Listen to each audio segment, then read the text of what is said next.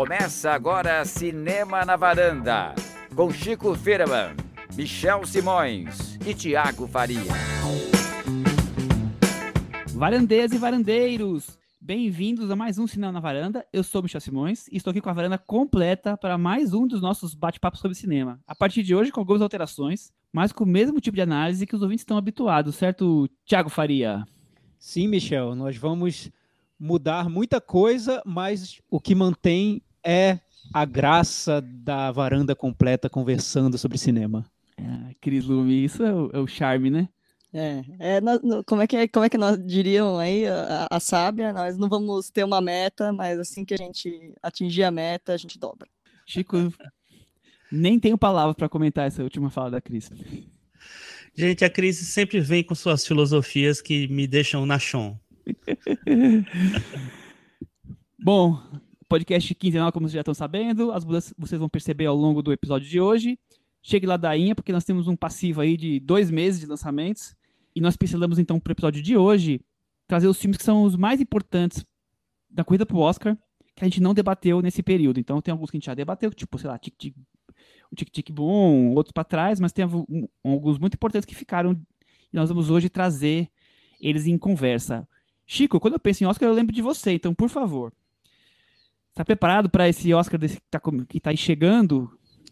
Tá chegando, Michel, tá chegando, tô preparado sim, aqui sempre de olho no que está sendo cotado, no que está sendo premiado no- pelos sindicatos, pelos, pelos críticos, e tá mais ou menos clara qual vai, ser- qual vai ser a lista, ou, qual- ou muito perto do, que- do que vai ser a lista, do que vai ser lançada no dia 8. Dia 8 tá chegando então com os, com os indicados. É, vamos ao longo, do- ao longo do episódio, o Chico vai trazendo quem são os favoritos de acordo com as conversas, tá? Vamos começar hoje com o Ataque dos Cães, que é um filme importante aí dessa corrida. Marca o retorno da Jenny Campion à direção de longas. É, o último tinha sido em 2009, com o Brilho de uma Paixão. É, primeira contribuição dela com a Netflix. Ela tinha feito só séries desde 2009. Ganhou o prêmio em direção em Veneza. É um, faro- um meio faroeste, talvez um drama, mas seguramente um dos favoritados para o Oscar, né, Tiago Faria? Sim, exatamente, Michel. Você falou que ela fez o último filme em 2009, O Brilho de uma Paixão, que aliás está disponível no MUBI para quem quiser assistir. E depois ela teve, teve todo essa, esse período em que ela decidiu fazer série em vez de fazer longa-metragem. A série Top of the Lake. E é tá ótimo, disponível na, gente, assistam. Sim, e está disponível na HBO Max. Aí o, o, que, o que acontece? Ela dizendo, falando em entrevistas, ela conta que ela sentiu muita liberdade nas séries de desenvolver personagens de uma maneira mais complexa, que muitas vezes nos filmes, nos longas-metragens, ela tentava desenvolver e os produtores iam lá e davam uma canetada e falavam: ah, isso, isso eu não quero, não, vai ficar muito difícil para o público entender, então simplifica isso aí, faz, faz de uma maneira mais mais breve o personagem. Então, nas séries, ela disse que encontrou um espaço. Ela, ela se descobriu, tanto que ela disse que até estava pensando em se aposentar de longa-metragem. Ela só não se aposentou porque ela leu o livro que deu origem ao, ao filme Power of the Dog, que é um romance de 1967, escrito pelo Thomas Savage. E ela falou que ficou tão entusiasmada com a leitura do livro que quando ela terminou de ler, ela estava já procurando se alguém já tinha comprado os direitos de, de adaptação desse livro. E quando ela percebeu que estava nesse entusiasmo todo, ela disse: Ah, sou eu que tenho que fazer, é o meu próximo projeto. E aí ela foi fazer com a Netflix. Então tem um, um, um casamento aí entre o período que ela passou fazendo série, que ela descobriu essas liberdades da televisão, com o cinema que ela fazia antes das séries por isso é um filme que teve, ela encontrou esse espaço na Netflix, um, um, uma plataforma de streaming para desenvolver um projeto com muitas liberdades. Eu acho, eu adoro as séries também, como, como o Michel, o Top of the Lake e a continuação, a, a segunda temporada, o China Girl, eu também acho muito boa. E eu vejo sim que o Power of the Dog mantém o que ela conseguiu nas séries em termos de desenvolvimento de personagem. Tem uma profundidade nos personagens que eu via na série e eu acho que ela conseguiu levar para o filme, mas isso a gente fala daqui a pouco. Não, mas eu queria registrar que o meu lado meio chico não viu Top of the Lake, mas viu o brilho de uma paixão. Então, quando eu fui ver Ataque dos Cães agora, tem um gap para mim, porque eu lembro da Jane Campion do Brilho de uma Paixão, que eu acho um filme eficiente, bonito, mas que eu não, eu não estava preparada para o que vinha. Não sei como é que foi para você, Chico. Então, eu, você sabe que eu, quando eu assisti ao filme, eu, eu depois que eu fui perceber que fazia muito tempo que eu não via nada da Jane Campion, nada novo, né, da Jane Campion, porque eu realmente não vi até hoje o, o Top of the Lake.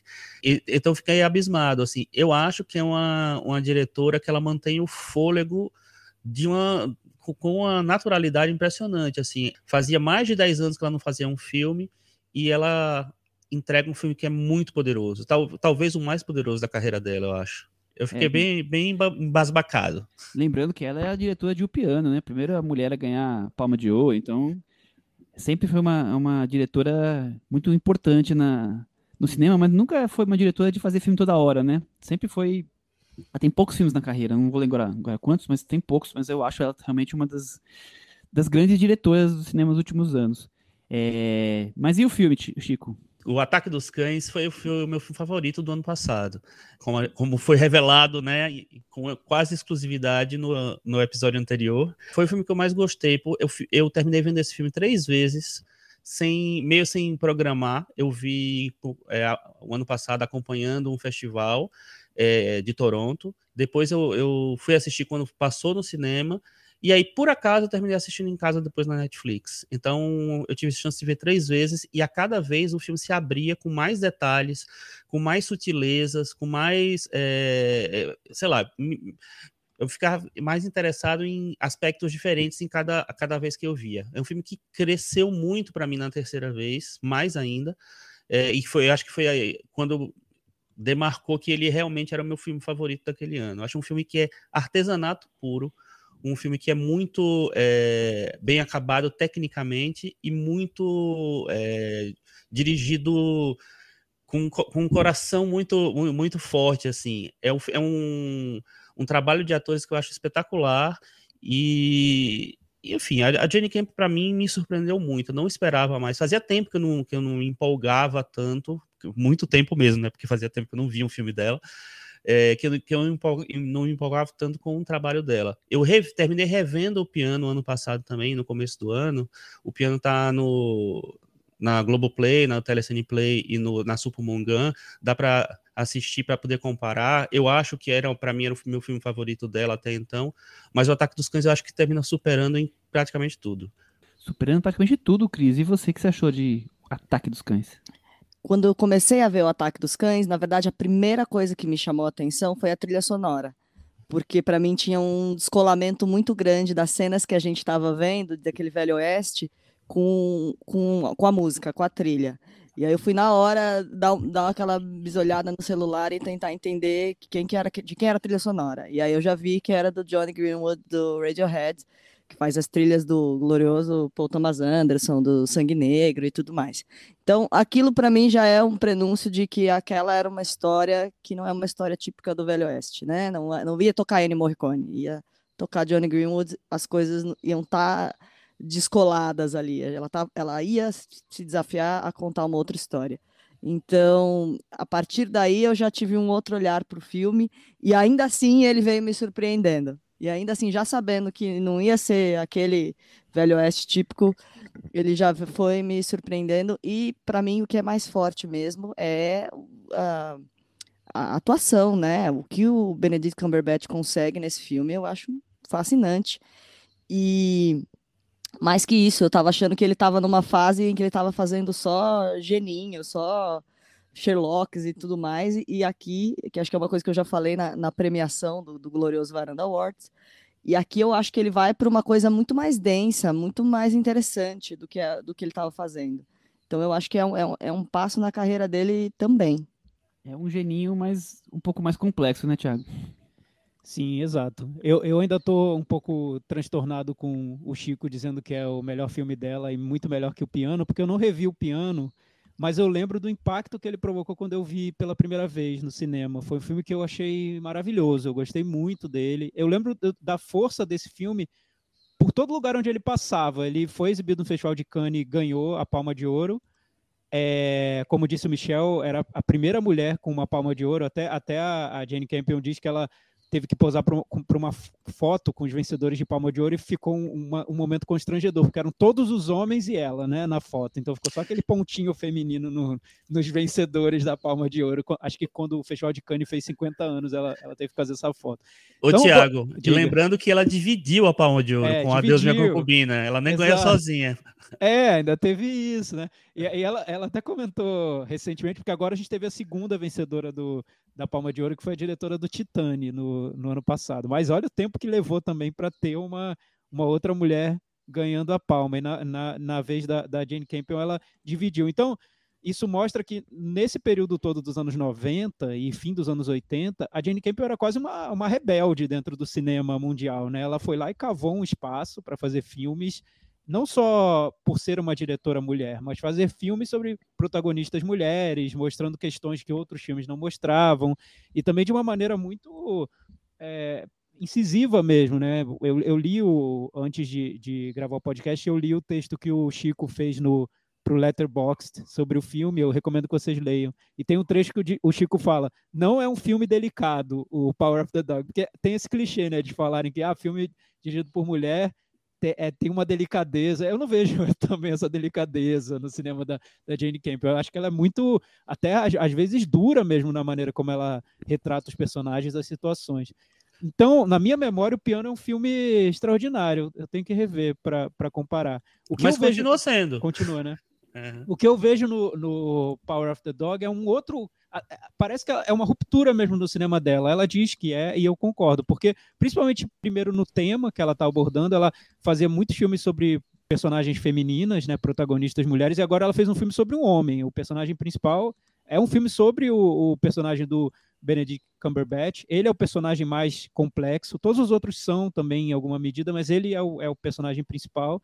E isso é uma mudança grande. Ela fala que, que sentiu essa liberdade de fazer um filme sobre um homem depois do movimento Me Too, porque ela diz que o movimento Me Too quebrou tantos tabus, tantas barreiras no cinema, na produção de filmes, que ela sentiu é, to, todo esse espaço para fazer um filme com um protagonista masculino. Mas eu vejo na série Top of the Lake esse momento de transição dela, porque na Top of the Lake você tem uma personagem feminina, que é a Elizabeth Moss, que ela está num ambiente totalmente masculino. É, é, um filme, é uma série policial, né? Então, uma série policial que é, é subvertida porque a personagem principal é uma mulher e os temas todos da série têm a ver com, com essas questões mais do que seriam questões mais femininas, feministas e tudo mais. Então, eu vejo como o, o, o elo entre esse cinema anterior da Jane Campion e o Power of the Dog, a série Top of the Lake. E no Power of the, of the Dog, ela realmente aí ela ela se sente muito mais confortável para mostrar essa, essa nova faceta dela, explorar temas que ela, ela não explorava, universos que ela não explorava, vai fazer um faroeste, né, que é, é como estereótipo de, de um gênero mais masculino, e colocando todas as, as marcas do cinema dela. É um filme bem diferente do, dos outros, mas eu teria que rever o piano para dizer que, que é melhor. Eu também me surpreendi pelo, pela a forma como ela, ela, dirigiu o filme, né? E tu, você comentou, o Thiago comentou super bem, por conta disso, né? Ela vinha dessa carreira de filmes é, sempre com personagens femininas, é, mesmo o Top of Lake, como o Thiago comentou bem, é essa personagem, essa policial aí, problemática, mas super poderosa ali, a questões feministas fortes, né? E quando ela vai para um faroeste, tudo bem, ela já... Um faroeste, a gente chama de faroeste porque tem cavalo, aquela época, né? Mas ele é muito mais um, um drama, né? Até do que um, um, um tema realmente de faroeste, né? É, mas tem essa, essa coisa dessa. É, por mais que ela já tinha feito filmes de época, como por exemplo O Vídeo de uma Paixão, eu acho que tem uma abordagem aqui diferente, que talvez seja essa que, que se destacou é, de ter o personagem masculino. Nós estamos falando de o, o, o, do Benedito como o principal de todos, mas são quatro personagens e três homens, né? Tem só a Kirsten Dunst, mas tem o filho, tem o, o o marido, que é irmão da, da Benedict, quer dizer, tem um foco em três personagens masculinos, com o maior deles sendo do Benedict, e uma personagem feminina só. E como ela consegue desenvolver os quatro personagens muito bem. Eu acho que isso é um dos grandes trunfos do filme. É, e personagens muito complexos, né? Que nunca são somente uma coisa, né? Que guardam muita coisa. Eu acho que é, se acompanhando como ela desenvolve cada personagem, assim, se abre um mundo ali, principalmente no, no Cumberbatch, né? A Cris falou que ficou impressionada, eu também fiquei. Fiquei muito impressionado com a interpretação dele. Achei, acho que é de longe a, a interpretação dele que eu gosto mais. Acho que é a única vez que eu, que eu realmente me abalei por uma, com a interpretação dele. E acho que é um personagem que é muito difícil, né? Porque é um, um personagem que, a princípio, é, um, é, é o cara durão, só que é um cara durão que é um cara que estudou na faculdade e que se e que virou, ficou durão, né, por causa de tudo que aconteceu com ele, por todas as coisas que ele passou na vida. É, uma, é muito, é muito sutil essa construção. Ao mesmo tempo, como, como o Tiago falou, me citando, dizendo que eh, não é, um, não é uma construção delicada. Eu acho que dar conta de todas essas nuances na, na construção desse personagem é trabalho de artesão mesmo. Eu gosto muito como o filme começa nessa coisa focada na relação das diferenças dos irmãos, um sempre gentil, o outro mais bruto e cruel, até que surge a figura da namorada, né? Agora, o, o que eu acho mais legal é que a Jane Campeão, por mais que tenha essa, essa, esse foco nos personagens masculinos, ela não é não tá de, de graça ali. É, ah, vou fazer um filme sobre o masculino agora. Não, pelo contrário, é um filme sobre masculinidade tóxica, né? Então, quer dizer, ela tá totalmente trazendo uma história antiga, mas focada no que nos temas atuais, né? Ela tá atualizando a, a discussão. É, e, outro tema que eu acho que é muito importante, que, que aí o filme demora para se revelar, é o tema central que se torna, que é o do desejo, né?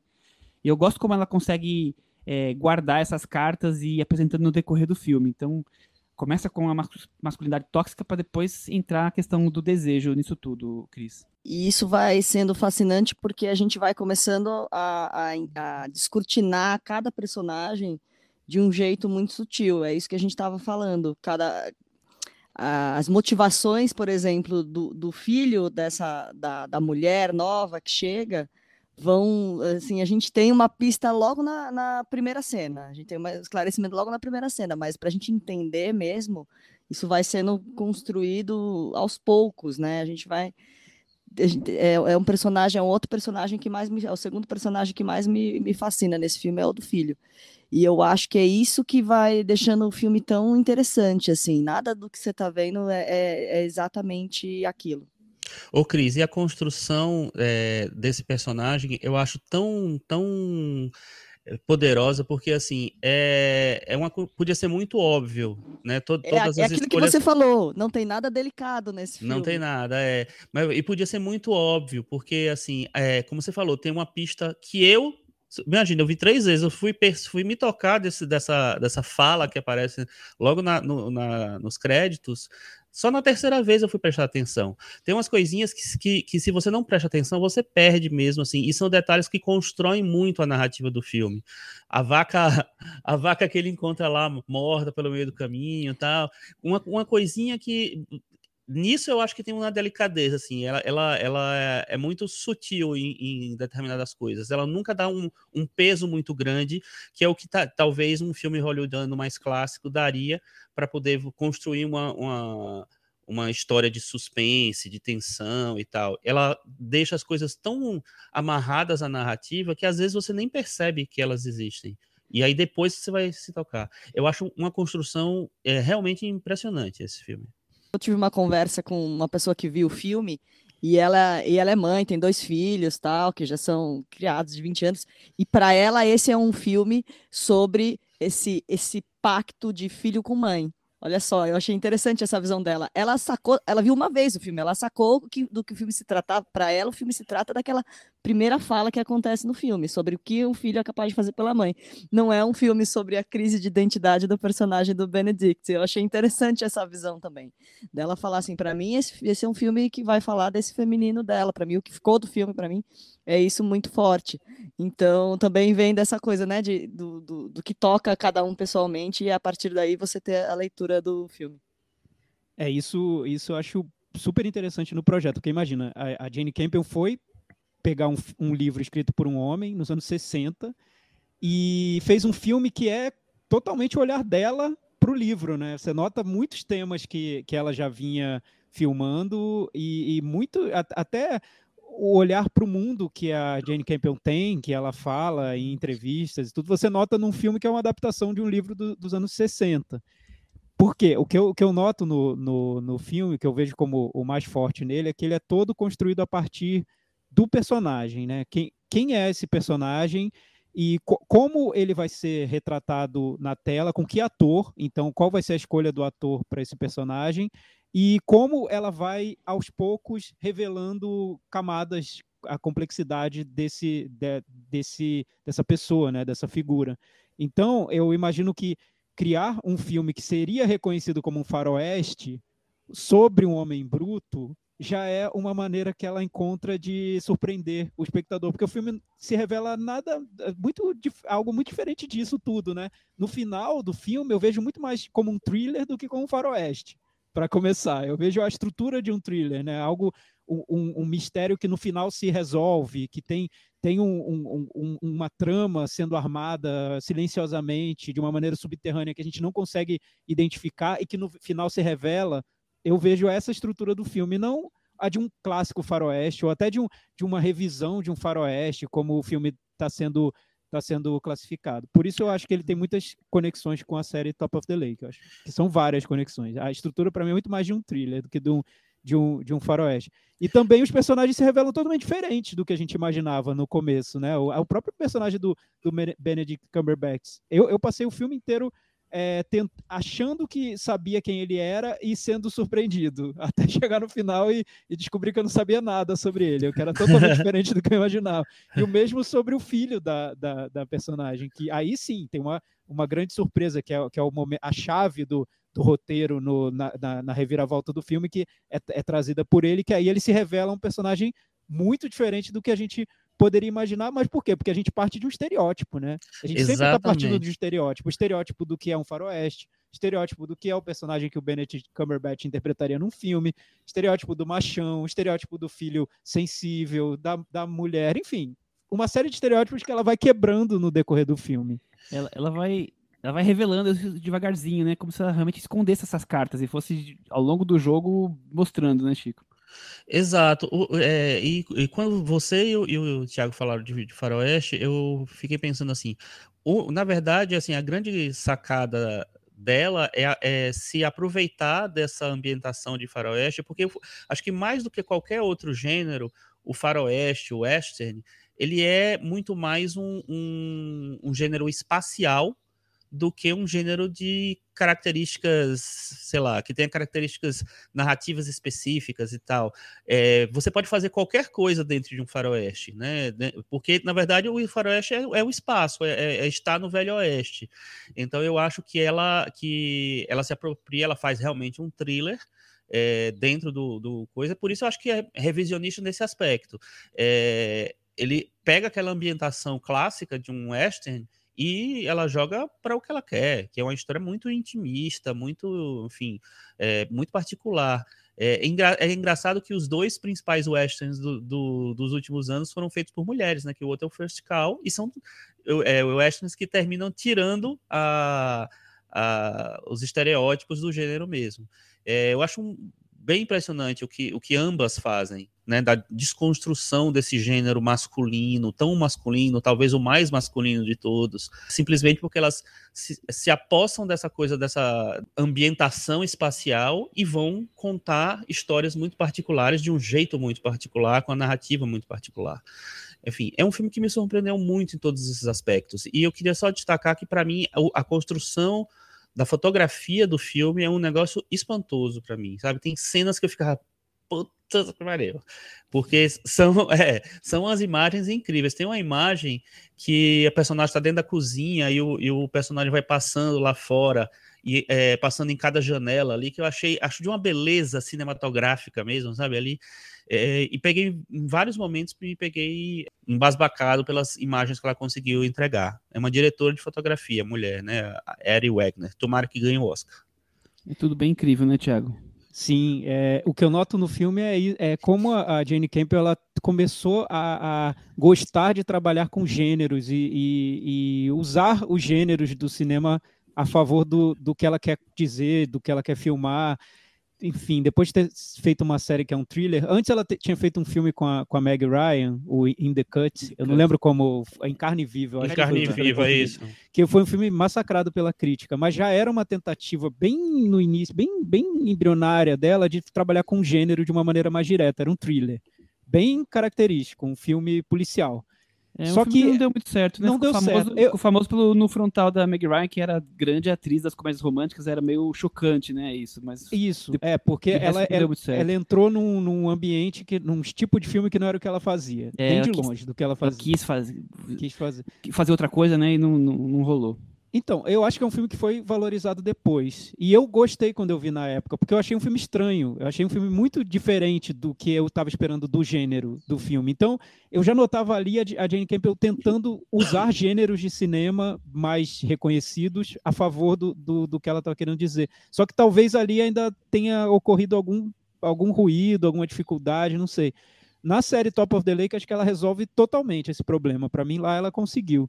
E, te, e, e, ela, e isso que o Chico notou de construção de cenas, assim, de pegar uma cena, uma sequência e trabalhar aquilo de uma maneira formal, é, burilar aquela cena e tudo. No Top of the Lake tem muito disso. Tem uma cena de perseguição na praia, no, na segunda temporada, que eu acho, é assim, é, é Hitchcock. Ela tá fazendo Hitchcock naquela cena. Então, eu notei a Jane Campion tendo um interesse tanto por gêneros de, de cinema, quanto por, pelo, pelo cuidado formal mesmo de, de adequar cada cena ao, ao que ela está querendo dizer, ao gênero que ela está trabalhando. Realmente virou um cinema diferente do que ela estava fazendo lá na época do, do piano, ou até no Brilho de uma Paixão mesmo, muito diferente. Então, eu só torço para que ela continue é, explorando essa, essa, esse novo, essa nova fase dela, agora que ela está sendo super elogiada, talvez ganhe o Oscar de melhor filme, eu, eu acho que, que vai ganhar. É, é a minha aposta. Nesse momento é o, é o, é o Ataque dos Cães.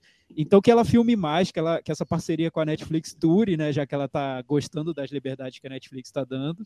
Enfim, é, é, é, uma, é uma grande surpresa essa fase que ela começou a desenvolver desde o Top of the Lake. E Top Lake é bem curtinho, tá, gente? Esse é, é tipo uma minissérie, são três, quatro episódios. Então, quem quiser, vale a pena muito ver. Chico, falou de, de chance de Oscar, eu queria saber de você. Favoritaço para ganhar o Oscar mesmo? Então, Michel, é engraçado que, assim, ele é de longe o filme que mais ganhou prêmios de melhor filme, de, dos críticos, etc. De longe, assim, tem 26 prêmios de melhor filme contra, tipo, 5 do 5 ou 6 do segundo lugar, que é Drive My Car. Só que ele não. É engraçado que ele não é tratado como favorito, não é tratado, porque eu não sei se as pessoas estão achando que ele é art house demais, se as pessoas estão achando que é Netflix. É, e aí a Netflix até agora não foi totalmente é, abraçada pelo Oscar, ou se ele é, é sei lá, sofisticado demais para o Oscar e tal mas tudo indica assim, é, a, a Jane Campbell é, favor, é favorita para ganhar a melhor direção, mas o filme ainda tá, aparece em segundo lugar nas apostas, apesar de ser o filme de longe que ganha mais prêmios. Eu acho que tem muita chance de ganhar, porque o principal rival dele é o Belfast, que não estreou no Brasil, mas e que tá é, que não está ganhando tudo, ele sendo lembrado em tudo mas agora ficou fortalecido, foi indicado nos principais sindicatos. Sindicatos, né? É, o Ataque dos Cães também foi é, indicado nos principais sindicatos, mas ele não aparece na lista do SEG de, de melhor elenco, que é um indicativo para melhor filme. o Belfast um aparece. Tem quatro grandes interpretações. Não, e fora que tem três interpretações indicadas individualmente, né? A Kirsten Dunst, o Benedict e o Cody Smith McPhee é, é o filme que tem mais indicações individuais e não, e não tá concorrendo a elenco, enquanto o Belfast teve uma indicação e tá concorrendo em elenco. Impressionante. Então, é, isso é meio bizarro, assim. Mas eu acho que ele tem é, chances muito grandes de, de ser o, o, o favorito a, a, ganhar mesmo. Espero que ganhe, porque é um filmaço. Direção, o Benedict, eu acho que ele é o, tipo, o segundo favorito, ou terceiro, talvez, porque Will Smith do King Richard é o, o, principal candidato e o Andrew Garfield do Tic Tic Boom tá em meio ali de escanteio ali, talvez seja apareça, chamam ele, chamem ele para para assumir uma posição principal. É, a Kirsten e o Code devem ser indicados também. O Code tem chance de, de, de ganhar o Oscar. A Kirsten não tá tão cotada assim, tá cotada para concorrer, mas assim mais difícil. Mas eu acho que também é um Oscar possível. E roteiro adaptado, acho que vai na cara, assim.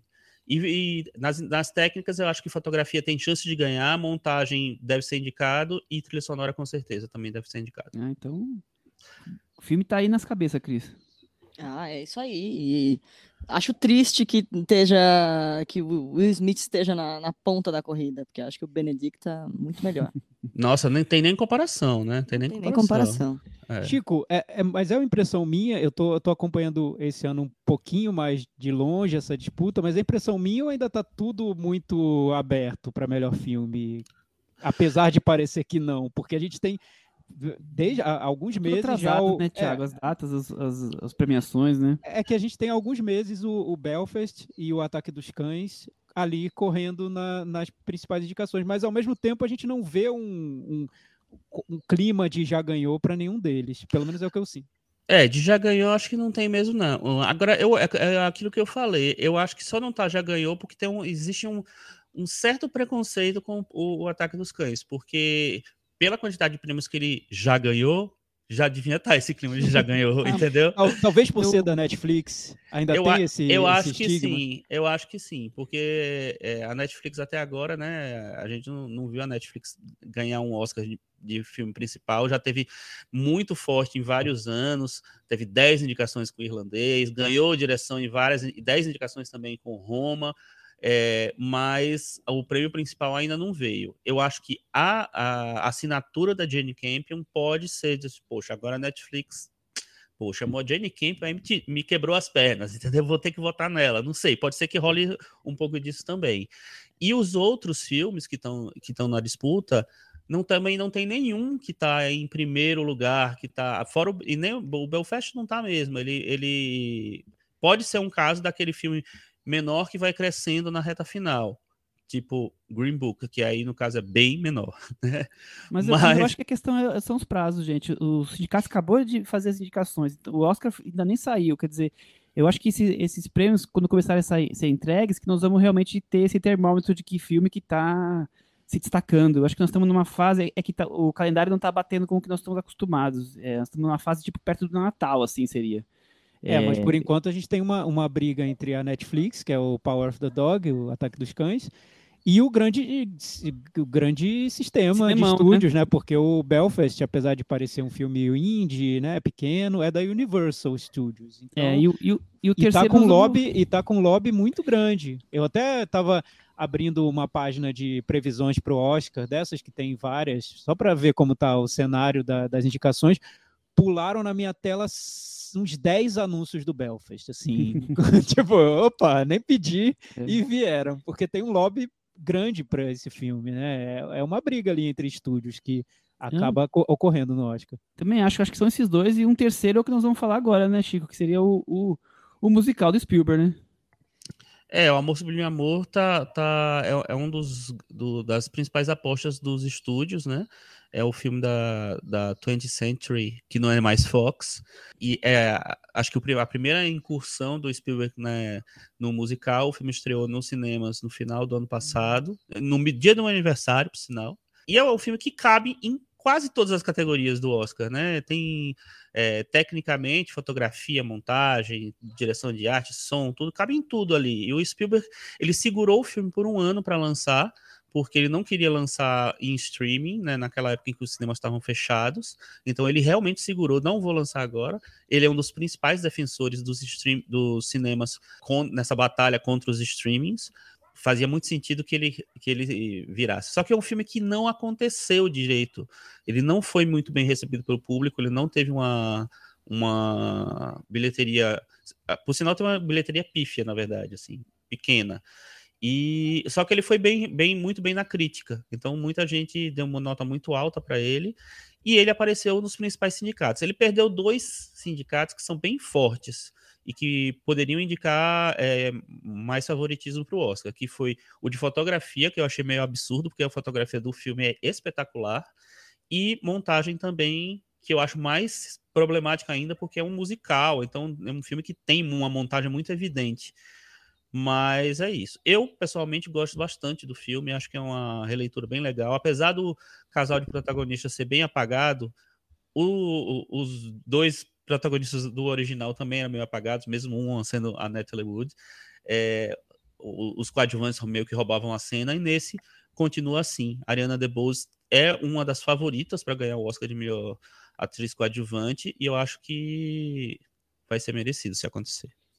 Agora o Thiago vai tomar uma aguinha, comer uma fatia de tofu, nós vamos bater um papinho sobre essa adaptação do musical da Broadway que ganhou tantos Oscars em, 60, em 61, dirigido pelo Robert Wise e Jeremy Robbins. Cris, o que, que, você achou de Amor Sublime Amor? Ah, é, é um filme fascinante no sentido de como o Spielberg traduz um musical né, teatro para o cinema. É, isso fica evidente, assim, não, você não precisa saber, praticamente não precisa saber que é um musical teatro para perceber que ele está o tempo todo fazendo essa reverência.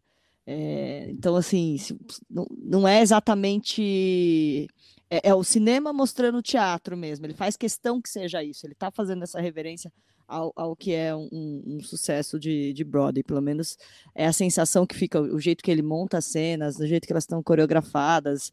É, ele, ele tenta incorporar o teatral ali naquela, naquela situação. É, não fazer só puramente cinema. Eu acho que ele tenta conjugar os dois. E nisso, eu acho que ele faz muito bem. Uh, por outro lado, eu acho que, que a gente tem essa questão deles fazer uma coisa totalmente e buscar essa formalidade, esse formato, né? Ser muito ávido a ter um formato bem redondinho, bacana. Talvez a gente não consiga ter esse brilho nos protagonistas. Mas aí também eu acho que isso é tem, tem um pouco da dinâmica do musical mesmo, assim, gente, pelo menos para mim, eu que não sou grande fã. Sim. Então talvez a gente tenha essa, esse distanciamento em relação aos protagonistas e, e não, enfim, não tem esse, esse, esse mesmo envolvimento que a gente teria com personagens de, de, de que, não, que não são provenientes de um musical. Eu fico me perguntando por que, que o Spielberg teria escolhido, né, essa revisitar o, o musical dos anos 60. Eu, claro, sem dúvidas, o tema social está no calor do momento hoje, né? É, mas acho que a discussão do, do, do original, seja a Broadway, seja o filme, é tão diferente da de hoje, porque naquela época, nos 60, eles estavam ali brigando o, as duas gangues que formam aí a, essa coisa ecos de Romeu e Julieta na história, estavam é, brigando por um espaço minúsculo, né? É, era uma disputa por e, e por quem os, os porto-riquenhos ou os, os, brancos imigrantes da, da Europa, quem ia ocupar o subúrbio. Eu, eu acho que hoje a discussão do tema de tema social é tanto sobre ocupar, mas ocupar um, uma melhor distribuição e não brigar pelo, pelo, pelas migalhas, que eu, eu acho que isso é, meio que o Spielberg não, não, não conseguiu colocar o, o filme para uma realidade atual. Eu acho que ele trouxe um filme, uma roupagem bonita, nova, para um tema velho, que ficou lá 50 anos, 60 anos atrás. E, e, eu acho que o tema social não, não me traz muita coisa. E o meu problema maior com o filme também é que tudo parece tecnicamente perfeito. Até mais que perfeito. E me dá a sensação de um filme frio, um filme esquemático, um filme bem engessado. O musical tem que ser essa coisa é que tem potência romântica. E ali eu fico sentindo que o filme falta alma. Mas eu queria ouvir que o Chico não concorda comigo, que ele gosta do filme. Eu gosto, eu, mas eu entendo o que você quer dizer quando você, parece que fica pasteurizado, mais ou menos, né? Também, também. É, eu, eu, acho que é pasteurizado eu... e antigo, sabe? Você está fazendo uma discussão antiga, uma discussão que já passou isso daí. Então, nisso eu discordo, porque eu acho que, o, que ele tenta atualizar essa discussão, ele tenta trazer essa, essa questão da etnia muito para todas as discussões. Eu, é, isso, nisso realmente eu, eu vou para o outro lado, eu gostei disso. O que eu acho que talvez falte realmente esse elemento humano, talvez, vamos dizer assim, que deixa o filme mais mais vulnerável para as pessoas, né, se apaixonarem por ele, assim, né? Eu acho que talvez tenha, tenha uma coisa mecânica que seja muito muito evidente que tome conta do filme mais, mais do que a, os personagens ou qualquer coisa. Por isso que quando a Ariana DeBose entra em cena, ela rouba o filme para ela, do mesmo jeito que a Rita Moreno que faz que fazia esse papel roubava o filme de 61 para ela. É, eu acho que ele, ele que ela sapateia realmente assim na cara de todo mundo ali e rouba o filme dela. O Mike Feist, que faz o, o líder da gangue rival assim, eu acho ele muito bom também um, um ator que se surpreendeu. Inclusive, ele concorreu a vários prêmios. Ele podia estar mais forte para o Oscar porque ele merecia uma indicação. Mas são, são dois, duas exceções do elenco. Assim, de resto, talvez os, os atores não tenham sido tão bem escolhidos assim. Apesar de que, que a maneira como se recebe o filme é diferente, né? Nos Estados Unidos, a Rachel Ziegler foi super celebrada, assim, a, é, a protagonista. Eu acho ela fraca. Não super gosto fraca, dela. Eu acho. É. Eu acho... E o, o, o, menino também esqueci o nome dele. É... Ansel. Ansel Elgort. É. Nossa, achei, Baby Driver. achei ele tão fraco. É, pra mim, quem rouba a cena realmente é a Rita Moreno na cena do Somewhere. essa, é, essa é, é, a realidade. E, e é interessante, né? Porque a Rita Moreno ela produz o filme também. Ela é, foi chamada pelo Spielberg para produzir o filme. Ela é. E, e criou-se um personagem novo para é, que ela aparecesse no filme. Existe até a possibilidade de uma indicação ao Oscar dela, mas é mais difícil. Não sei, eu, eu gosto bastante do filme, acho, acho bem bom, mas eu percebo que é um filme de que poderia ser mais apaixonante nesse sentido que você falou do, de que o musical merecia ser. Bom, é, a gente vai considerar conceitos agora famosos aqui na varanda, já que é o ficou na varanda, se pendurou na, da varanda e despencou da varanda. Acho que o Ataque dos Cães está meio unânime que ficou na varanda, né, gente? Total. Com todas as honras. Né, Thiago? Ficou, tá, tá aqui guardadinho na minha varanda, num guardadinho. cantinho especial. No cantinho VIP da varanda, da minha varanda. E, e o, o Amor Sublime Amor, Cris? Pra mim ele ficou pendurado. Pendurado também. E, para mim ele ficou. Muito bem. Então... É, não, e só fazer uma observação aqui, eu não participei da conversa do Tic Tic Boom. Eu acho que o Tic Tic Boom é um exemplo de, um, de uma tentativa de musical em que você tem muita empatia pelo personagem. O personagem é, assim, não é à toa que o Andrew Garfield tá nas cabeças aí por uma indicação. Eu acho que o personagem, você tem total empatia pelo personagem que ele constrói. É engraçado, Cris, porque o Tic Boom, eu acho que é, ele, ele acerta na escolha do protagonista. Realmente o Andrew Garfield tá muito bem. É, eu acho que ele erra em outras coisas. Mas e eu acho erra, que pra mim ele erra no filme. Eu acho um filme chato, Exato. um filme esquemático. Vamos juntar o Andrew Garfield com o Spielberg e ver o que vamos, sai. Vamos trazer o Andrew Garfield para substituir o Ansel Elgort, que as coisas vão melhorar. Olha, Vamos lançar a, vers assim, a, versão do diretor. Mas, mas, é engraçado isso, porque a gente falou sobre a Jane Campion, que leva muito tempo para desenvolver personagem, te, mostra todas as complexidades deles, coloca os atores para. Eu não, não falei isso quando, quando a gente conversou sobre Ataque dos Cães, mas eu fiquei impressionado com o método do Benedict Cumberbatch para compor o personagem. Ele teve que ir para os Estados Unidos para aprender a fazer tudo que o personagem dele fazia no filme, inclusive Sotaque, as coisas né? mais. É, isso, inclusive as coisas mais violentas ali com, com animais e tal. Enfim, teve que aprender tudo. O filme foi feito na Nova Zelândia, ele teve que ir para os Estados Unidos para aprender. Então, imagina o método da, da Jane Campion, né? O Spielberg, eu não, não vi ainda o, o Amor Sublime Amor, mas os outros filmes dele, eu não noto no Spielberg um, um, cuidado tão grande assim com os atores e personagens. Acho que ele tem um cuidado grande com o filme em si, né? Com, com o trabalho de fotografia, a construção dos efeitos, a, o ritmo, enfim, com o trabalho todo formal do cinema. Mas essa parte de ator, personagem. Nunca foi o forte. É, né? nunca vi como um forte é. do, do Spielberg. Não. ah, acho. não sei. Eu... Não, não, não, não, é, não, não é que são ruins, mas assim, discordo. Não se destacam. Algum. É, mas eu não vejo nele. É isso que a Cris falou. É, eu não sou fã grande do Tic Tic Boom. Mas o Tic Tic Boom, eles acertaram no que é pro público, o que é básico, né? Um ator de carisma fazendo a gente acreditar no personagem, no, nos dramas do personagem. Sim. Talvez o público não tenha embarcado no Amor Sublime Amor um pouco por causa disso, né? E, e o que eu li é que o Lin Manuel Miranda pensou no Andrew Garfield, mas falou: pensei em você, mas eu nunca vi você cantando. Você canta? Ele falou: não.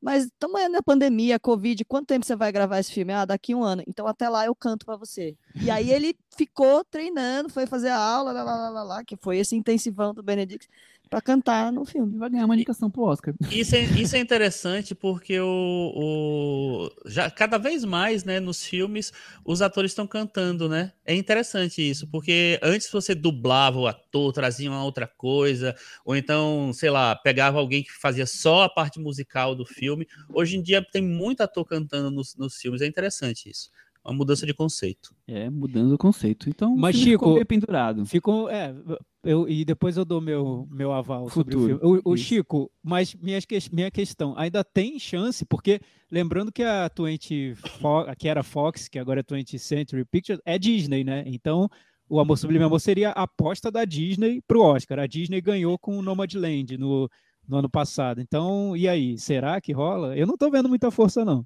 Então, é, Tiago, na verdade, assim, parecia a grande aposta do, de estúdio né, para o Oscar. Eu acho que ainda é a grande aposta, mas se isso você vai se, converse, é, se converter, está cada vez mais difícil, porque a temporada inteira foi Ataque dos Cães contra Belfast. É, os outros todos aparecem como coadjuvantes, uns de luxo e outros sem luxo nenhum. Mas o, e o Amor Sublime Amor, apesar de, de, parecer que ele vai realmente ser indicado a filme, a direção e teve mais Oscars, né, mais indicações aos Oscar, ao Oscar, ele não, não, te, não teve em nenhum momento essa condição de protagonista da temporada. Então, a não ser que o Spielberg comece a ganhar, como o Michel falou, os prêmios agora dos sindicatos, eu acho e difícil. O vire, né? Eu, é difícil, porque assim, é, pode dar, pode dar realmente qualquer coisa, mas é difícil que um filme que não está ganhando as coisas apareça forte, assim. Ele ganhou o Globo de Ouro, né, de, de filme musical, é, comédia musical. Ele, não é que ele não está ganhando, ele está, né, é que, é que não, os prêmios não foram entregues ainda.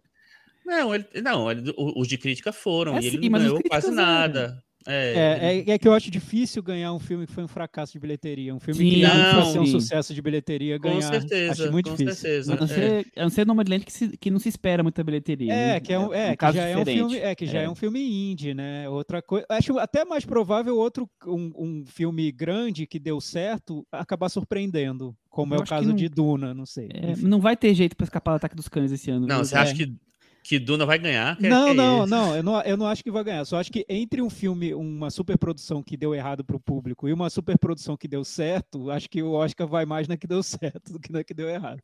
A, a, pelo menos é o que eu, o que eu sinto.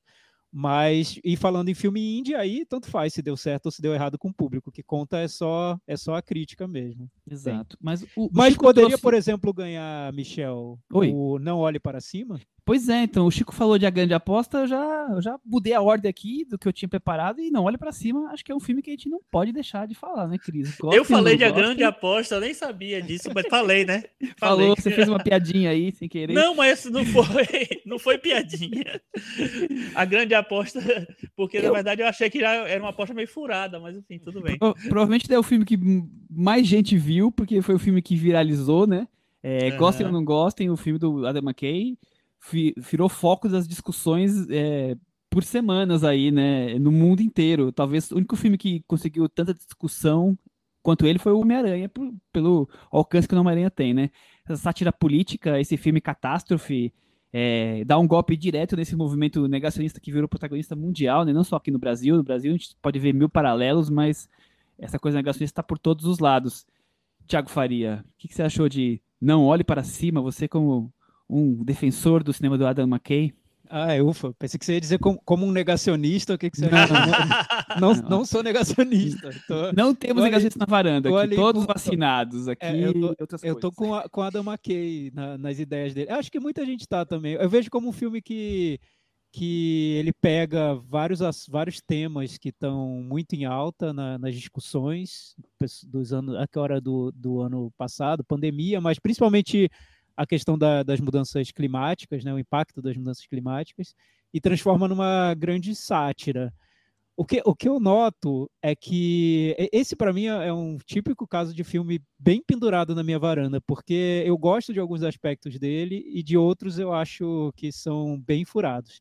Como acontece com todos os filmes dessa fase do Adam McKay a partir do A Grande Aposta, que ele tenta equilibrar um cinema de comédia, né, um cinema de sátira, bem eh, ali, até é, como, como eu vou dizer, debochado mesmo, enfim, que, que, que, que avança em temas importantes de uma maneira que, que não é nada sutil, enfim, ele vem fazendo desde a grande aposta, e ele tenta misturar um pouco isso com, com o cinema mais comédia pura que ele fazia antes do, do A Grande Aposta. Bem, eu gosto desse lado cômico anterior a esse cinema mais sério que ele tenta fazer. E esse cinema mais sério eu vejo como um cinema que muitas vezes cai num simplesmente num didatismo ou numa maneira numa, numa tentativa de, de mostrar verdades que muita gente já está careca de saber. Então, eu fico dividido em relação ao, ao Não Olhe para Cima. Apesar de Uhum. entender que é um filme que provoca impacto. Dividido, Cris, e você? Olha, acho que eu também fico dividida, porque eu achei que o filme é, é divertido. eh, eu venho de experiências tra- experiência traumática com a Adam McKay, que é o, o Vice. Nossa, esqueci. Então, eu vim, vim descrente. Então, desse sentido, ele, ele conseguiu me, me, me conquistar. Mas também fica um pouco assim, que nem o Thiago. Não sei, não sei, essa- não sei se ele consegue chegar onde ele queria chegar, nessa, nessa aulinha dele. Tenho, tenho restrições. Vamos saber do Chico. Eu acho que o Chico acho que ele não conseguiu jogar lugar nenhum, né, Chico? Exatamente. Ele não conseguiu nem sair do lugar para começar.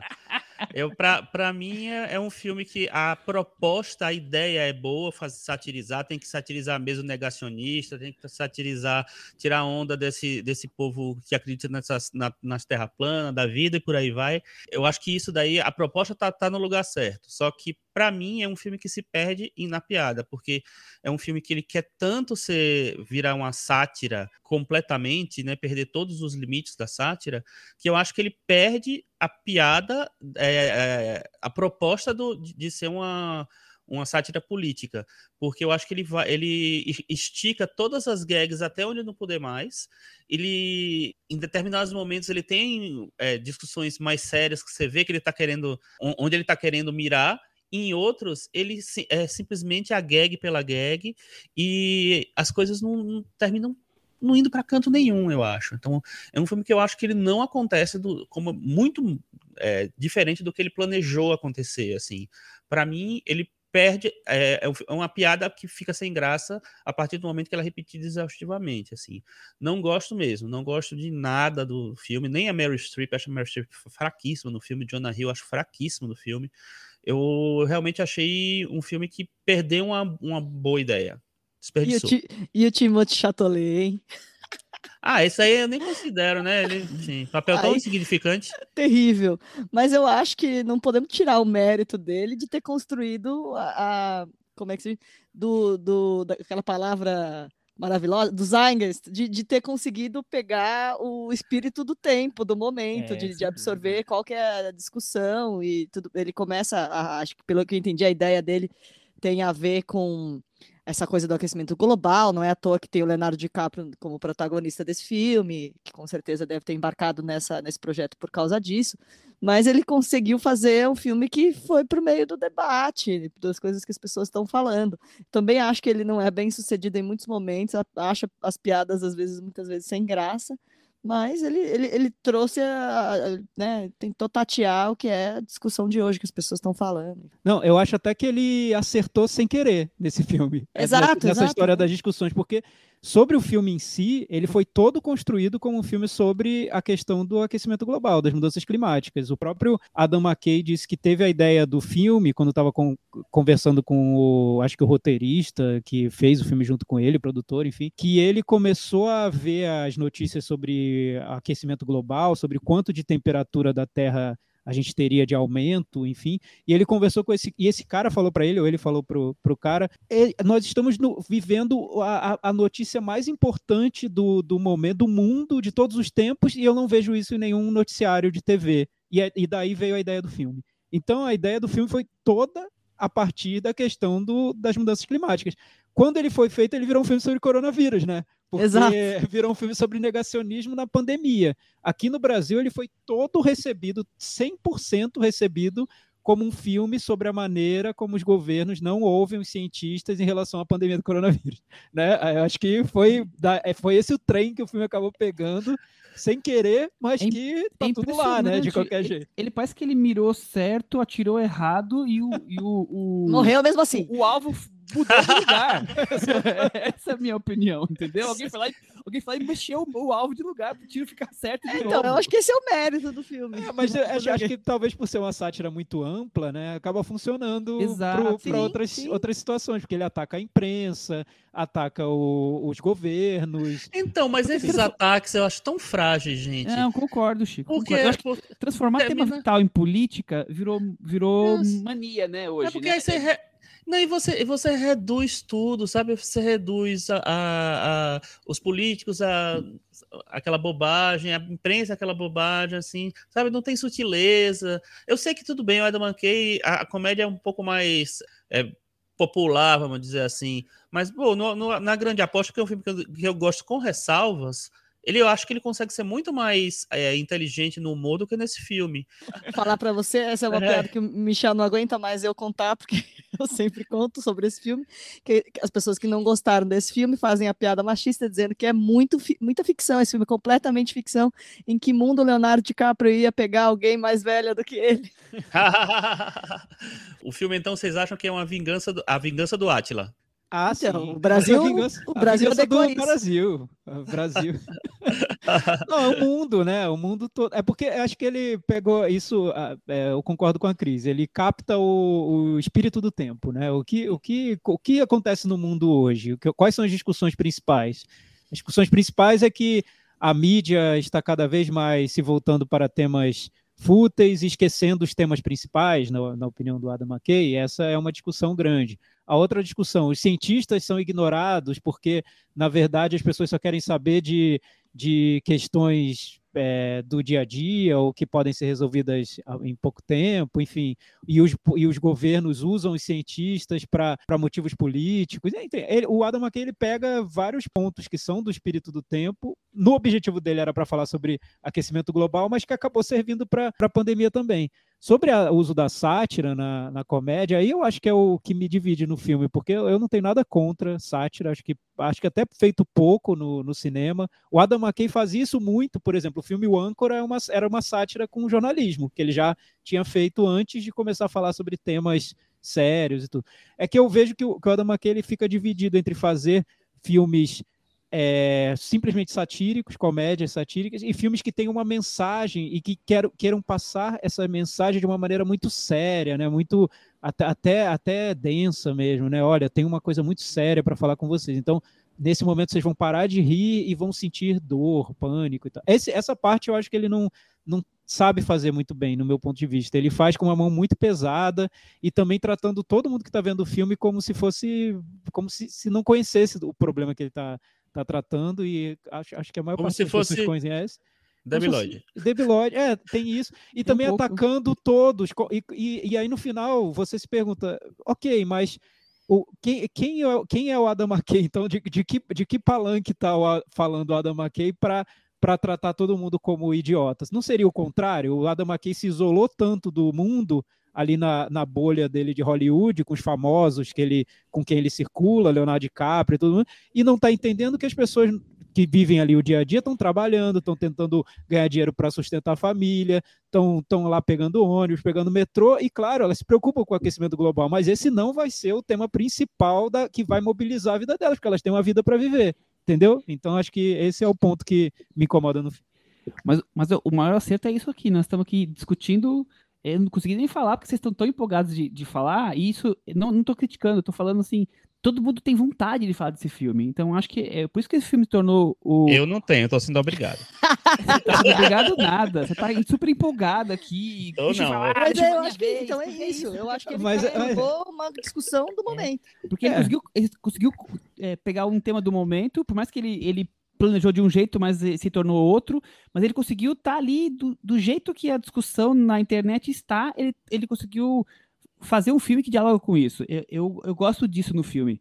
É, mas eu, eu, também acho que é um filme que, que mirou numa coisa, é, digamos assim, acer, não mirou uma coisa, acertou numa ideia, na proposta, mas que o desenrolar não, não funcionou muito bem. É, então eu, eu, gosto da ideia toda da, da trama, mas esse, o humor muitas vezes não funciona. Eu acho que ele abre tantos núcleos e, e que esses núcleos precisam de grandes sacadas para trazer bom humor e o filme acaba não entregando. Então, é, talvez até, até essa coisa de, de ter dois protagonistas tão gigantes como, como são a Jennifer Lawrence e o Leonardo DiCaprio, porque os cientistas, eles têm um ponto do filme, eles descobriram, eles é, revelam, depois a gente acabou, a, a discussão tinha que estar em outras esferas, e, e o filme continua focado nos dois, então fica se buscando humor naqueles dois personagens, onde não, não tá, tudo bem, eu até gosto da ideia do cientista que vira é, sex symbol e ninguém se importa com o conteúdo que ele tá falando ali. Mas depois isso, isso na segunda página já, já acabou esse meme e, e fica empacado, né? Assim como a própria a própria cientista que, que, que tem um ataque histérico e, e, a, e depois e aí? E o que vem depois? Depois fica só aquela coisa do, do drama deles ficarem ali rodando em círculos. Então eu acho que o filme ele não consegue ir muito além da, da ideia dele. Mesmo os jornalistas, eu acho legal a, a coisa do, do jornal que, que sempre dá notícia ruim rindo, que as pessoas de manhã querem notícia boa, mas e depois disso, é, fica voltando pro jornal, voltando pro jornal, e, já entendi, sabe? Então eu acho que ele não consegue transformar todos esses temas que ele quer criticar em boas piadas, e aí fica só na, nessas ideias. Então eu, eu fico nessa coisa meio dividida. Mas, por exemplo, eu adoro como os, os memes brasileiros demonstram que eles são tão fisicamente parecidos com os nossos políticos, né? Eu acho isso uma sacada genial. Sim, Michel, eu, eu, eu, eu acho que ele conseguiu incendiar o, o, debate. E só um ponto que eu, que eu vejo como uma qualidade do filme é que eu, eu acho que ele provoca tanto que a nossa reação principal é ou é, ir lá defender o filme, falar isso mesmo, o, filme está certo, os cientistas são ignorados e tal, ou ir contra o filme porque ah, o filme está me tratando como se eu fosse um idiota, eu já sei de tudo isso. Tá. Mas um ponto que eu acho que é pouco dito e que talvez explique a força do filme é que eu vejo que o Adam McKay ele consegue levar para o filme esse desconforto que ele sente com a situação. Seja a gente concordando ou não com o Adam McKay, com o que ele sente, com a maneira como ele sente, eu acho que ele consegue levar isso para o filme. O filme tem uma, uma força de provocação que, que parece que ele tá ele, ele mostra o quanto o diretor se desespera em relação àquele tema, a situação do mundo, o quão ridículo ele vê no, na, no mundo todo, na maneira como, como esses temas importantes são, são encarados. Então, isso eu acho que tem no filme, ele consegue passar assim. Gosta ou não, eu acho que está lá. Cris, para mim ele ficou pendurado na varanda, e você? Para mim também. Chico para mim também. O Chico também. O Thiago também e o Chico. Caiu. Despencou, coitado. Pô, pô, pô, Caiu como um cometa na, na planeta Terra. Exatamente, estourou tudo. Vamos pro último filme do episódio de hoje, que é A Filha Perdida, a estreia na direção da atriz Meg Gyllenhaal, também uma produção da Netflix, também ganhou o prêmio Veneza, assim como o, principal filme do, de hoje, Ataque dos Cães, só que nesse caso foi de roteiro, abordando esse tema de maternidade e adaptando o livro da Helena Ferrante, A Filha Perdida, Cris Dume, o que você achou? Olha, foi um filme que eu assisti, assim, prendendo a respiração, porque eu não tinha lido o livro, A Filha Perdida, como eu já disse aqui também no Varanda Awards, para mim, Olivia Colman é a nova Mary Streep, no sentido de que ela vai entrar em cena, tomar um copo d'água, sair, indicação ao Oscar. Não tem, não faz, não consegue fazer nada errado. Assim, a presença dela já transforma o, transforma completamente o filme. E para mim já começou daí. Eu acho a atuação dela incrível. É, acho que a gente vem para uma trama super densa, super é, feminina, super forte que às vezes exagera no tom. Tem alguns momentos que eu acho que força um pouquinho que, o que não precisa ser forçado. A, a, a, o que ela vai tratar, sobre o que ela vai falar, já é muito forte.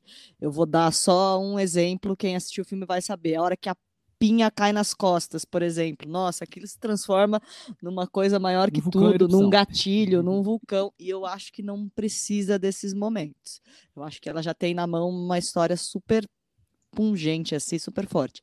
Mas, enfim, mas para mim é um filme que, nossa, me marcou muito e eu achei.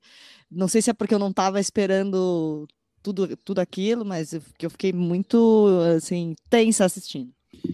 É isso, Thiago? Ficou é isso. Assistindo?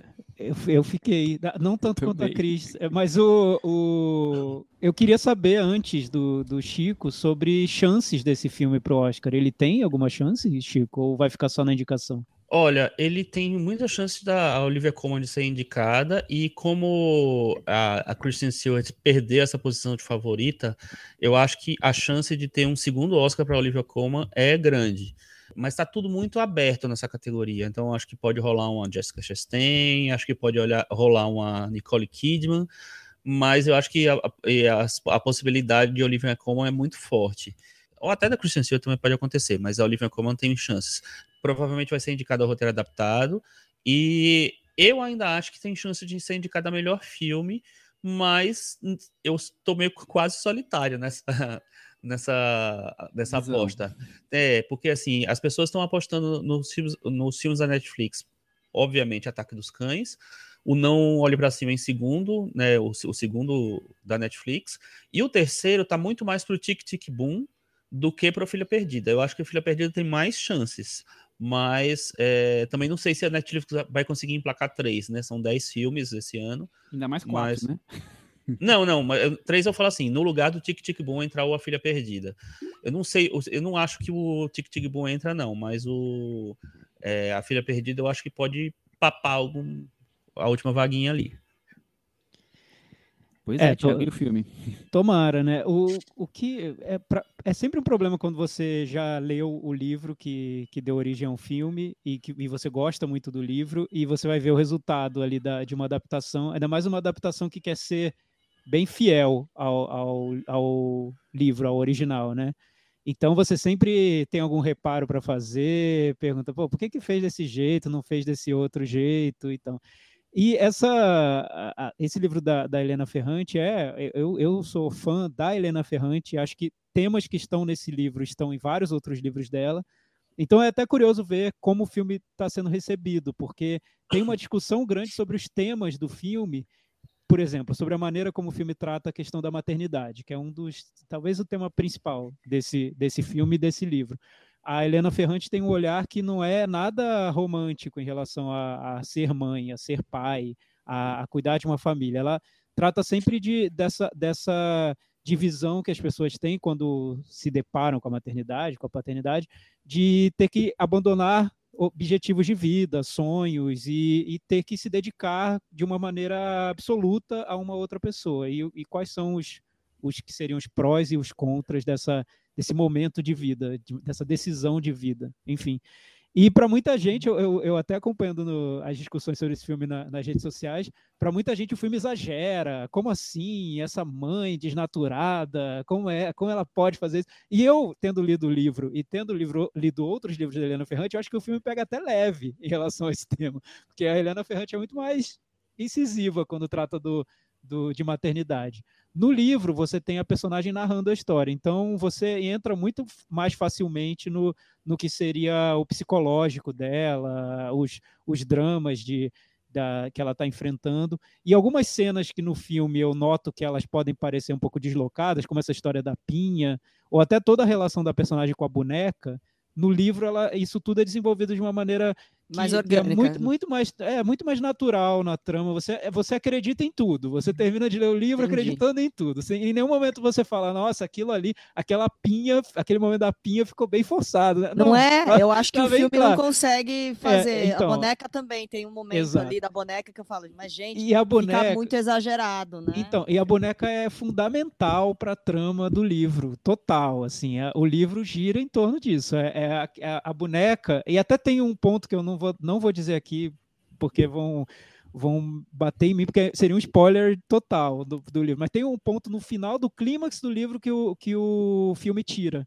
Como se o filme não soubesse fazer aquilo cinematograficamente. Assim, a ah, isso não dá, vão achar muito forçado.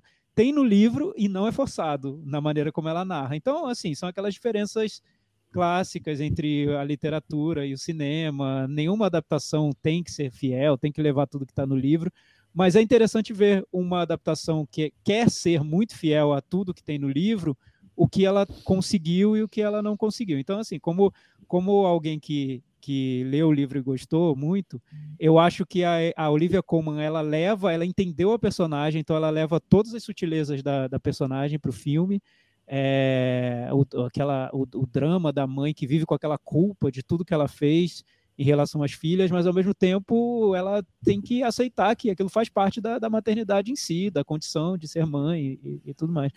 E, e eu, eu, sinto um pouco de falta de desenvolvimento da, das personagens coadjuvantes, de todos que, que giram em torno da, da Olivia, Olivia Colman. E alguns eu acho que estão bem superficiais no filme. E, e o livro coloca de uma maneira muito mais profunda e no filme o, o marido dela nos flashbacks, o, o, o homem que é o dono da, do, do apartamento que ela vai se hospedar, enfim, vários personagens secundários que o filme trata de uma maneira meio simples, talvez por, por não ter muito espaço ali dentro da, da trama. Mas, enfim, é, é, pegando prós e contras, acho que é uma adaptação digna do livro.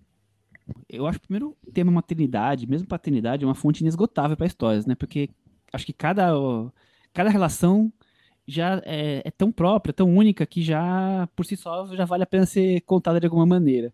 Eu gosto muito da sensação de estranheza e das duas boas doses, como é que eu vou dizer, de inesperado que o filme nos traz. É porque a gente tem um, um, uma figura é, materna na nossa cabeça que faz as coisas de um jeito. E a personagem da Olivia Colman, como o Thiago já adiantou bastante coisa, nem sempre funciona dessa, dessa lógica. Não, né? Marta golpista total, a internet foi ao delírio, né? Olivia Colman mais Marta golpista do que nunca. que horror. Então, então, eu gosto muito dessa construção que foge da, da coisa simples e direta. Ela é complexa, ela é difícil, ela é tão única nos comportamentos e nessa, nessa relação dela com maternidade, e aqui ela tá ali sentadinha no guarda-sol dela, acompanhando uma outra família espalhafatosa, e o quanto isso é, se, se revela, né? É, o filme vai buscar nos flashbacks a, a, as explicações para a gente tentar entender um pouco dela e o porquê que ela age como ela, como ela age com relação a, a essa família, com relação à boneca, com relação a outras coisas. Então, eu acho muito interessante como ela consegue, o filme e a Olivia como demonstrar essa cumplicidade e a intimidade dela, sempre nos, nos provocando, com um clima de suspense, uma dualidade entre algo meio tímido. Eu achei bem. Bom, a Olivia como tá numa uma fase assim, né? É impressionante. Já os flashbacks, que para mim são vitais para a gente poder ter essa, essa personagem rica, eles estão mais alguns degraus aquém, mas muitos degraus aquém, sabe? Tá uma distância gigante. Eu acho que, que cinematograficamente falando, eles são muito frágeis, o que filma. Então, eu preciso que eles apareçam, mas é, o que ele, como ele, eles se desenrolam, eu acho muito fraco. E aí isso dá uma, uma desequilibrada no filme, Chico. Eu concordo, Michel. Eu gosto muito da construção da personagem, digamos, atual, né? Eu acho que a a performance da Olivia Colman realmente é maravilhosa, vocês já falaram tudo que tinha para falar. É uma, uma, uma, personagem construída no olhar, na observação. E acho que nos flashbacks o filme cai para um didatismo que, que me incomoda. Eu acho que é, é uma personagem que é tão complexa, ela não precisa ser tão explicada assim, justificada. Eu acho que na, a, na fase ela madura, você tá, é, tem muito mais na mão o que é a personagem, o que é aquela mulher, o que é que ela sente e tal, por que é aquela daquele jeito, do que quando você vai explicar didaticamente. Eu adoro a Jessie Buckley, mas eu não acho que, que ela é bem tratada no filme. Eu acho que cai para um didatismo. Já na construção da personagem madura, eu acho que a Meg Gyllenhaal se revela uma roteirista bem, bem interessante, é, com muita sutileza na construção. É, e com a Olivia Colman na mão, as coisas acontecem lindamente, né? É, Cris, é um filme para você que despencou, que, que ficou na varanda, cara? Ah, para mim ficou na varanda, com certeza. Eu também concordo com o Chico, que acho que tem, na, na, no flashback às vezes se estende demais, ele perde, o filme perde sutileza, mas mesmo assim eu acho que é uma, uma estreia de, de peso. Chama atenção. E você, Thiago? É, para mim fica na varanda também. Eu, te, eu também tenho problema com os flashbacks do, do filme. E porque é, eles são muito importantes para a trama, né? É, eu, eu entendo que pode ter ficado essa, essa impressão de que, de que a ideia é explicar quem é, qual é o, a questão da personagem, mas, enfim, é, é, muito mais rico no, no, no livro, tudo que está nos flashbacks, porque isso entra num fluxo de consciência da personagem. Enquanto ela está é, andando na praia e vendo a, a mulher com a bebezinha e, um, e a boneca, ela está lembrando de quando a filha dela fazia alguma coisa. Então é tudo mais, mais orgânico ali, não tem uma, uma separação que o cinema provoca, né? Então, daí, talvez aí explique para mim algumas fragilidades da Maggie Gyllenhaal como diretora, que são óbvias, porque é um filme de estreia, então ela te, teria fragilidade mesmo.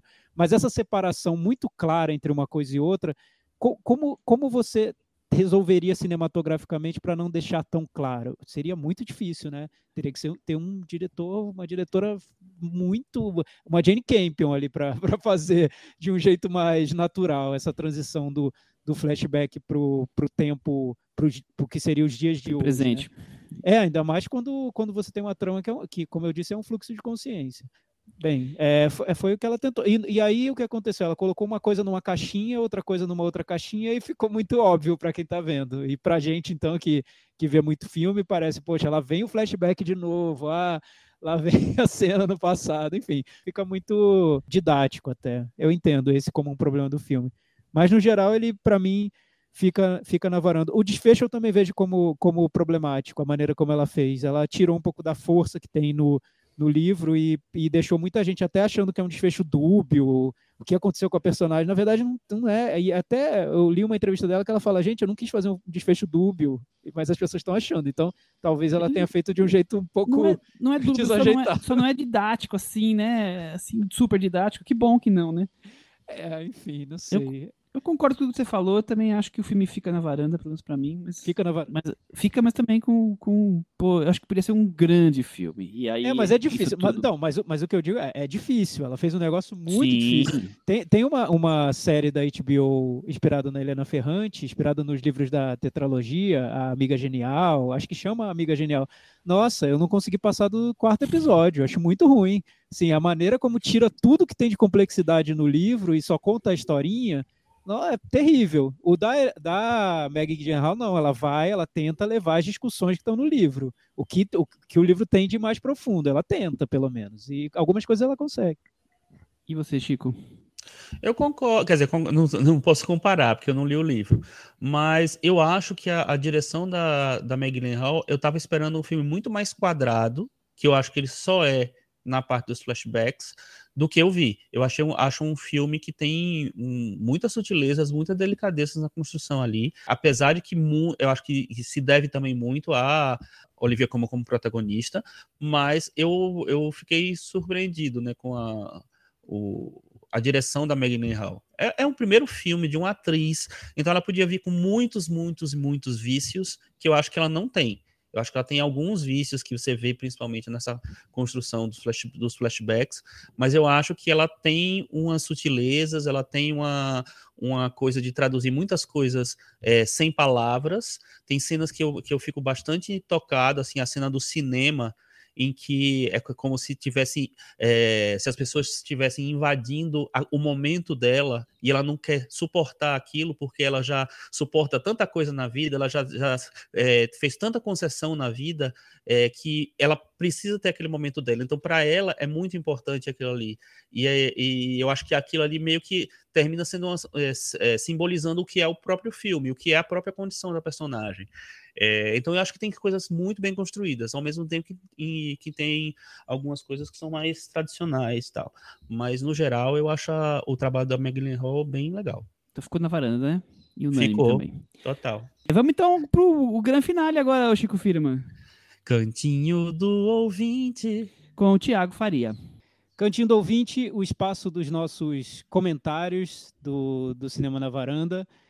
O, agora com uma mudança especial, isso a gente, eu, a gente quer que vocês continuem comentando lá no blog cinemanavaranda.com, mas eu sempre vou selecionar o comentário da semana. Caprichem, é isso, né, né? É isso, caprichem, gente. Vamos caprichar nos comentários para a gente poder trazer o, o que mais nos destacou.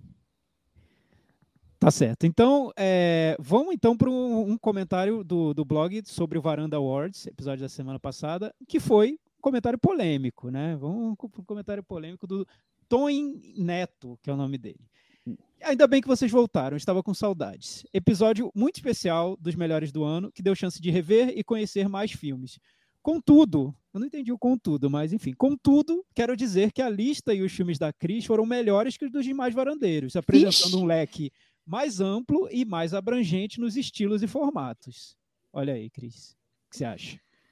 Ah, não, Vou só terminar aqui, eu te dou a palavra. E já que o podcast está falando em mudança, já não é hora de mudar a chamada inicial dos episódios, incluindo o nome da Cris. Eu sou Team Cris, com o hashtag. E como estavam ausentes, o meu próximo episódio dos Sonhos da Varanda seria discutir três filmes: Ataque dos Cães, A Filha Perdida e A Tragédia de Macbeth. Será que vai rolar? Dois rolaram. Foi quase. Quase rolou, quase. quase. Não, é, vamos lá. O meu nome não tá no começo porque eu fico no bastidor aqui. Muitas vezes eu não consigo aparecer, não tem que trabalhar, tem que fazer plantão, tem muitas, muitas, muitas coisas que acontecem aqui na rotina fora podcast, então eu sou aquele titular sentado no banco de reserva, vamos dizer assim. E quanto à lista, é como a gente sempre fala, eu sou o civil da varanda, né? Então é uma lista menos cinéfila, então talvez pareça um pouco mais acessível, mas eu acho que é muito importante a gente ver as outras listas né, e, e, tentar ver os outros filmes. Eu não vi muitos filmes que os meninos viram aqui, enfim. Muito bem, acho que está respondido, né? É. E sobre o sonho dele, olha, só faltou a tragédia de Macbeth. A tragédia de Macbeth a gente vai falar, Michel, está previsto em algum tá, momento? Tá, tá, previsto sim, a gente hoje estourou o nosso tempo que nós tínhamos disponível para gravar, então ficou para próximos episódios. A gente promete, então, um segundo episódio com os que estão na corrida do Oscar. É, que ah. já, já, com os indicados, né? Ah, sim, claro. Provavelmente. Sim, é. um, um, outro episódio sobre o Oscar vai ter Belfast, que é importante, provavelmente vai ter Paul Thomas Anderson, vai ter o filme dos Coen, tem muitas coisas aí para trazer de Oscar ainda, não, não acabou por aqui. É, acho que foi isso, né? Acho que temos um episódio. Não temos esqueçam um episódio. de não esqueça de participar ativamente nas redes sociais, é, porque adoramos interagir com vocês. E vamos todos acostumando com essa cara nova de varanda e até daqui a duas semanas, né, Cris? Até. Né, Chico, Thiago? Isso. É isso aí. Tchau. Tchau. Tchau.